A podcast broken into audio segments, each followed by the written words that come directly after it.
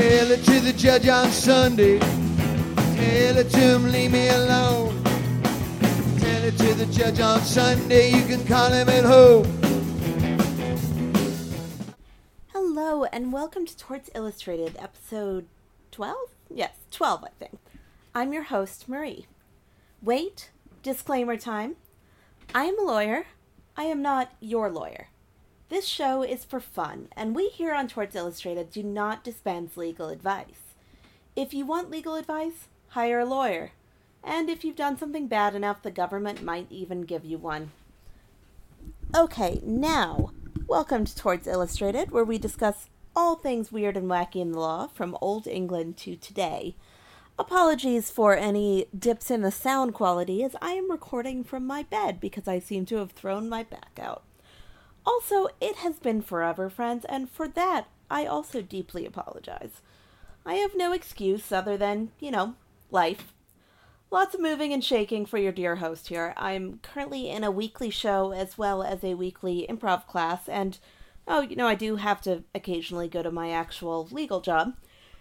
In addition to all of that, I'm in the process of buying a condo and getting ready to move. So, needless to say, life has been a little bit hectic on my end please bear with me because I might miss another week or two in March. Um, I will be moving and I'll be out of town for some weddings, but I will do my very best to stay up to date, and I promise you this is not me canceling this podcast.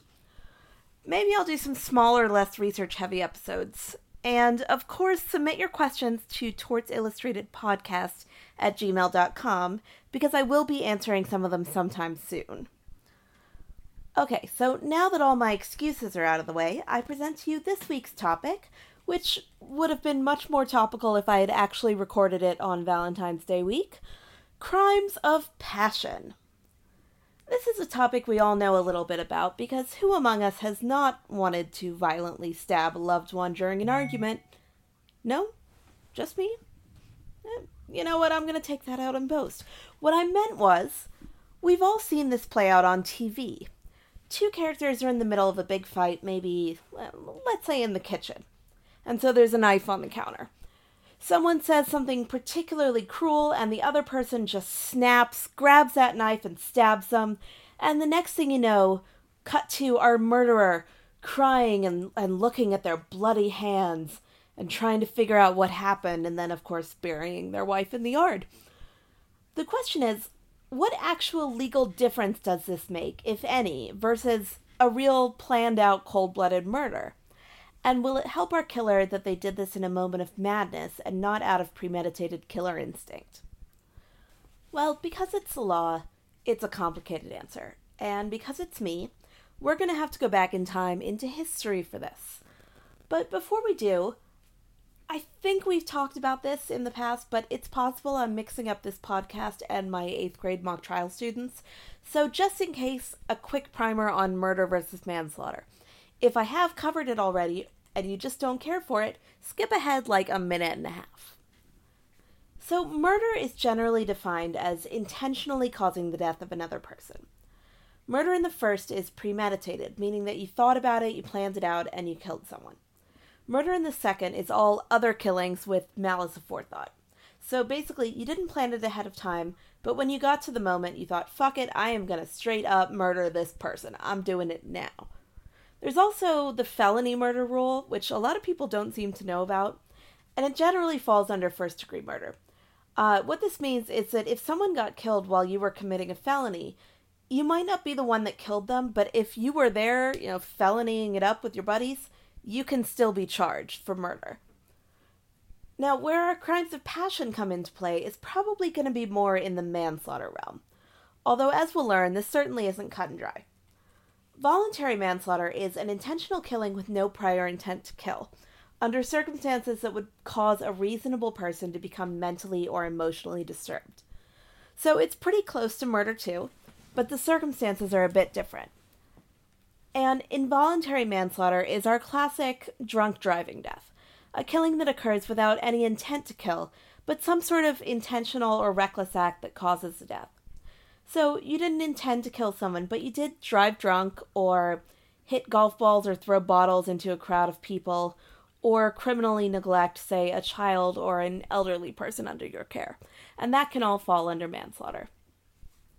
Of course, with all of these, as it stands to reason, the person has to actually die, or else we have an attempted crime, which you can also be charged for.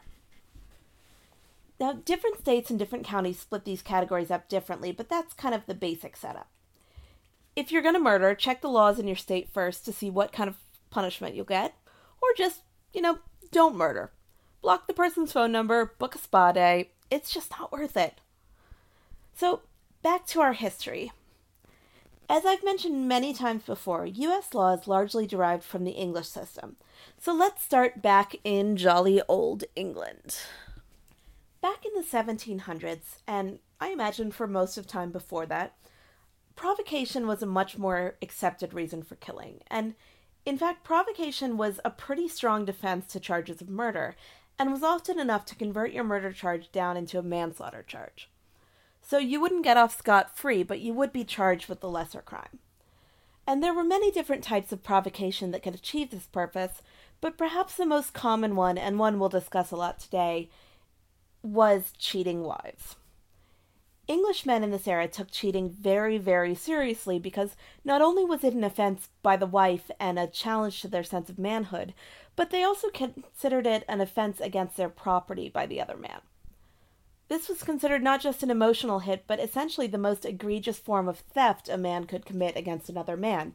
Because remember, women were property. Yay! Now, while we hope that women aren't considered property today, and that's not the reasoning behind it, the provocation defense wasn't repealed legislatively until 2010. And even past that, the courts have still kind of applied it. So there's a lot that's up in the air about whether this actually still exists. Of course, it was replaced by a similar loss of control provision, which allowed for a reduction in charges for a provoked crime, but that particular statute specifically excludes sexual infidelity as the type of trigger uh, that could reduce a charge from murder to manslaughter. The confusion happens because courts are still considering sexual infidelity as a form of provocation. A lot of cool stuff to talk about with that change and that disparity between the legislators and the courts. But we're not going to get into it too much today because that change didn't occur until 2010. And today we are going to talk about the case of William Cranston, uh, known as the Canal Boat Killer, and he was tried in 2009. So let's take you back to 2009 on a foggy English day in September. Cranston, Kay Morton, and Paul Wilkins met up for a few drinks at a local pub before heading back to a narrow canal boat on the Grand Union Canal in Stoke Hammond to keep drinking and to smoke some pot. Cranston and Morton were dating, and there's actually a history of infidelity here. Apparently, a few years earlier, he had gone out to walk the dog and he came back to find her having sex with another man in the house. But they decided to stay together and went out with their mutual friend Paul this night. Cranston fell asleep, and predictably, when he woke up, he found Morton and Wilkins having sex. In an alleged fit of rage, he stabbed them both to death. Now, Cranston claims that he barely remembers the stabbing. He said in a statement, I can't remember picking up the knife. When Paul came towards me, I just sort of lashed out to find what was going on. Literally five seconds later, they were both on the floor bleeding to death, and I've got a knife in my hand. And to his credit, he did try to save them. So he called 999 immediately and gave CPR and mouth to mouth, which is really not what you do in a stabbing wound, but they both died either way. Now, in an interesting and sad additional detail, apparently the sofa where the pair were caught having sex was the same sofa that Cranston was sitting on with his son a year earlier when his baby son Kevin died.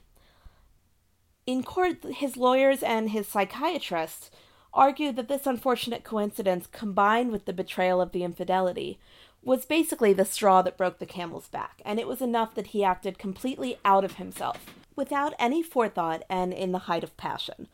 Of course, as I'm sure most of you understand, in these cases, passion doesn't necessarily mean romantic passion, it means raised emotions. So, prosecutors argued basically exactly what the law would be changed to a year later that even in the case of infidelity, even if it happens right in front of you, that doesn't mitigate the fact that Cranston deliberately stabbed two people. The jury did, though, hold with historical precedent and they lowered the charge to manslaughter. The judge at his sentencing also clearly showed the difficulty in cases like this that it's easy enough to understand how this man snapped under the circumstances, and that his remorse is evident. The judge took into account that he tried to administer first aid after he, you know, stabbed them. He called the police, and when the police arrived, he immediately turned himself in as a murderer. Apparently, he was just completely beside himself, and the judge really struggled with this. But in the end, he did stab two people, and that's a serious crime. So the judge sentenced him to 12 years. Perhaps indicating the change in attitude that led to the legal change a year later, Cranston expresses deep regret about his crime, and he really doesn't see this as, you know, something that was okay like his Victorian counterparts. He was interviewed after his trial, and he said, I've killed two people. And over what? I didn't even know what I had done to start with. I can't explain why. I think about it every day. I killed the woman that I love and a friend who I thought a lot of and trusted. I feel terrible. Now, like in England, crimes of passion aren't really allowed in the US like people tend to think. I think that there's this impression that if you kill in one of these, you know, rages caused by provocation, that you might get off completely. Generally, they're just used like a mitigating circumstance to reduce charges and sentencing. As always, it differs by state, and as always, in the early years of our history, say roughly 1776 until the mid 1900s, it was often sort of allowed in the sense that even though this wasn't allowed by law and wouldn't get you off completely from a charge, many of these killings were kind of swept under the rug and so they were never actually brought to trial. Side note, I'm talking mostly about men killing their wives or killing the men that sleep with their wives, and this isn't part of my diabolical feminist agenda, though I do have one of those. It's just statistically more likely. Only about 5% of men are killed by a significant other, while it's much more common for women. The statistic you see a lot is 1 in 4. That's been debated, but somewhere between 1 in 4 and 1 in 10 is probably correct, which is a lot more than 5%. What men do have to worry about throughout history is being killed by a man whose wife they slept with. And to be fair to men here, there is also an imbalance where women tend to get lighter sentences for crimes of passion than men.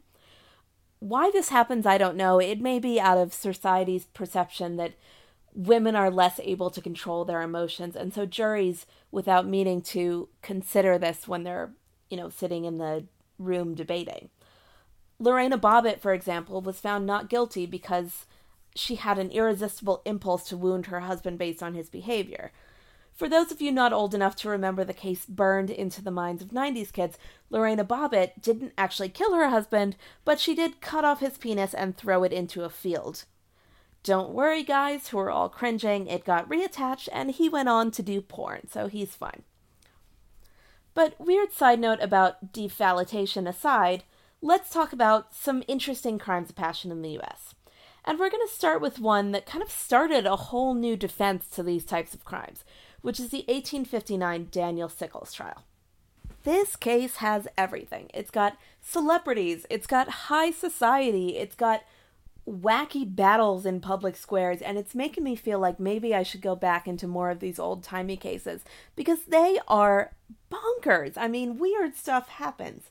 So prepare yourself for maybe a few more of these, you know, 1700s to 1800s cases in the future because I love this one. So, Major General Daniel Sickles was a prominent Civil War recruiter and general from a wealthy family. He actually helped create the awesomely named Excelsior Brigade in the Army of the Potomac. He was eventually an amputee and a Medal of Honor recipient, a congressman, a member of the New York Senate, a foreign minister to Spain. He was also, apparently, a bit of a crappy dude, and he had a penchant for causing scandals. So in 1852, a 33 year old Sickles married 15 year old Teresa Bagioli, a beautiful and well educated girl who did not deserve to be married to a piece of trash like Sickles. Her father was his music teacher, and apparently he had known her for her entire life, which is creepy. And by all accounts, they were very in love, but that didn't mean that Sickles was a good husband to her at all. Sickles, you see, was a man about town, a bit of a dandy, and his antics were so open that he was actually censured by the New York Senate for seeking out prostitutes. He even took a well known prostitute, Fanny White, to England to meet the Queen, instead of taking his pregnant wife with him. So, no one could really blame Teresa for going out and finding some strange of her own, and that's exactly what she did, in the form of Philip Barton Key II, the district attorney of DC and the son of famed composer and the bane of marching band kids' existence, Francis Scott Key. Apparently, unlike her husband, Key was quite the guy. He was described by the society maven of the times as the handsomest man in all of Washington society. He was also a close friend of her husband's, and her husband had actually used his influence to get him his job as district attorney. So, not super discreet, Teresa. Their affair began apparently by innocent chance meetings and conversations, but it eventually progressed to a full blown romantic and sexual affair. Now, they certainly tried to keep it under wraps, and Key even rented a house in a poor neighborhood where they would meet to avoid being caught by all of their rich friends. But Washington high society at the time was about as watertight as a sieve when it came to secrets, and it was pretty much common knowledge to everyone except Daniel Sickle, who was completely unaware.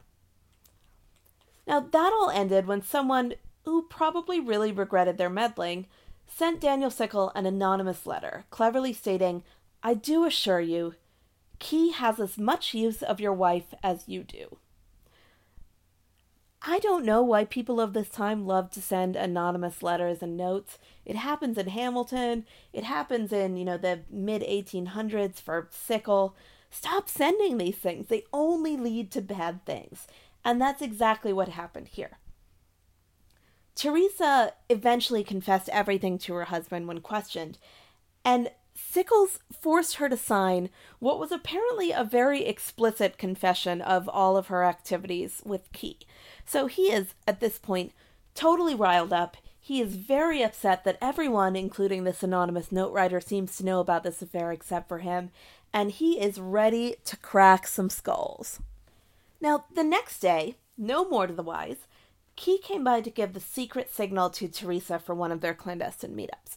Apparently, he would stand in the square across from their house, and he would wave a scarf in the air, which is very subtle, and she would see it come out, and they would, you know, go do their thing. Of course, this time it wasn't Teresa that saw the signal, it was Daniel Sickles.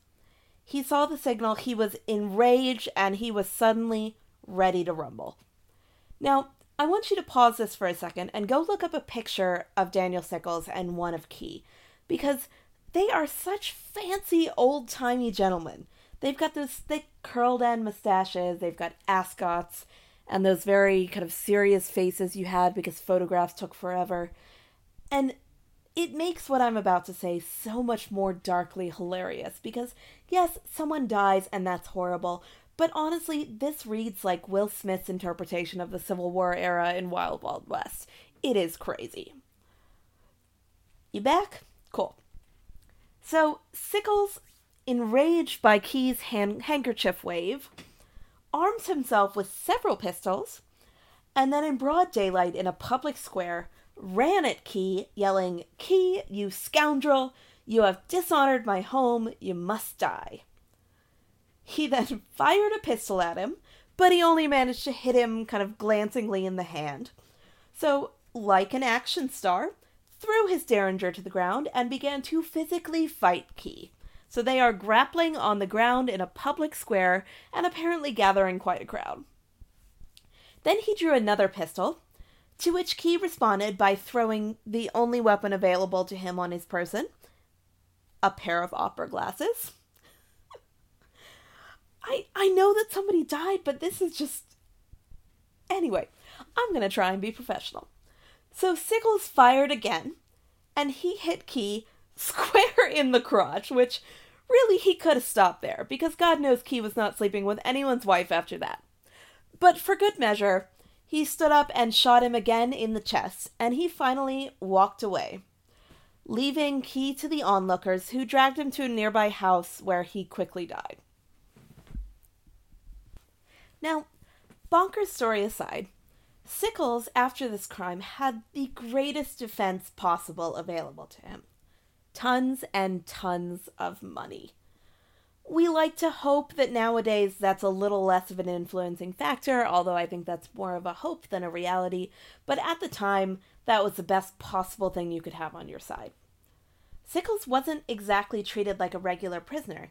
He was visited by members of high society and by politicians, and he even received a lovely note from President James Buchanan, widely acknowledged until recently as the worst president in American history. He was even allowed to keep his own personal weapon on him in jail. But perhaps most importantly, he was able to hire a crack team of lawyers who put together his defense, including a future Secretary of War and various other prominent men. You see, adultery itself wasn't a defense to murder at the time. So there was no way of getting him off in the clear that way, and the crime of passion defense won't really get him out of serving time, it would only reduce his charge. So his attorneys got creative. They argued that his wife's infidelity had actually driven him temporarily insane, and that he couldn't be held accountable for his crime.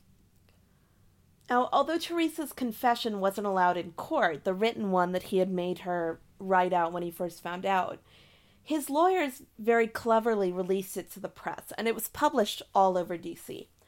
So all of society had read this explicit confession of everything that Key and his wife had done together, and it really helped garner sympathy and get jurors on his side. Apparently, this letter, which I have not read and could not find online, really turned Key into the villain in the public eye for defiling a high-born lady, and turned Teresa herself into sort of a villain as well because she was a participant. And Sickles was hailed as a hero for saving the women of Washington society from a knave like Key. I mean, he killed the man in public, and he's being heralded for the crime. In fact, apparently people were more upset with him that he stayed with his wife than the straight up movie murder that he committed. So, Key was found not guilty by reason of temporary insanity caused by his wife's infidelity.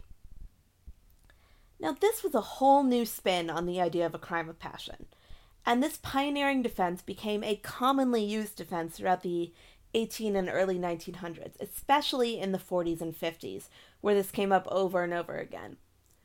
And it wasn't just used in cases of adultery, even for things like uh, the assassination of attempt on President Garfield. Um, he was actually killed, right? I was an American history major, guys. I should know that. But in 1881, someone fired at him and used this temporary insanity defense. Although temporary insanity in general has fallen out of favor as a defense in favor of this manslaughter reduction, this actually came to be known, specifically talking about infidelity, as dementia americana, a particularly American form of madness that causes men to kill their wives or the man who has, according to the husband, violated the sanctity of their home. I encourage you all to go look up the case of Harry Thaw, which we don't have time for today, and maybe we'll do at some later date, but I'm not going to start another series now. But that's the case that this name comes from. So, to finish us off this week, I will leave you with a taste of that case in the eloquent, if somewhat misguided words of the defense attorney in that case that really summed up the feelings of people throughout history towards this adultery defense. Ah, gentlemen, if you desire a name for this species of insanity, let me suggest it. Call it dementia americana. That is the species of insanity which makes every American man believe his home to be sacred. That is the species of insanity which makes him believe the honor of his daughter is sacred. That is the species of insanity which makes him believe the honor of his wife is sacred. That is the species of insanity which makes him believe that whosoever invades his home, that whosoever stains the virtue of his threshold, has violated the highest of human laws, and must appeal to the mercy of God, if mercy there be for him anywhere in the universe. And thus, folks, we pack a whole lot of castle doctrine and weird, uncomfortable gender roles into one paragraph. That's it for this week. If you've got cases you want to hear about, or just want to tell me this podcast is terrible, or yell at me for missing two weeks, you can email me at tortsillustratedpodcast at gmail.com. Until next week, this has been Torts Illustrated, and I'm your host, Marie, asking that when you kill all the lawyers, please spare me.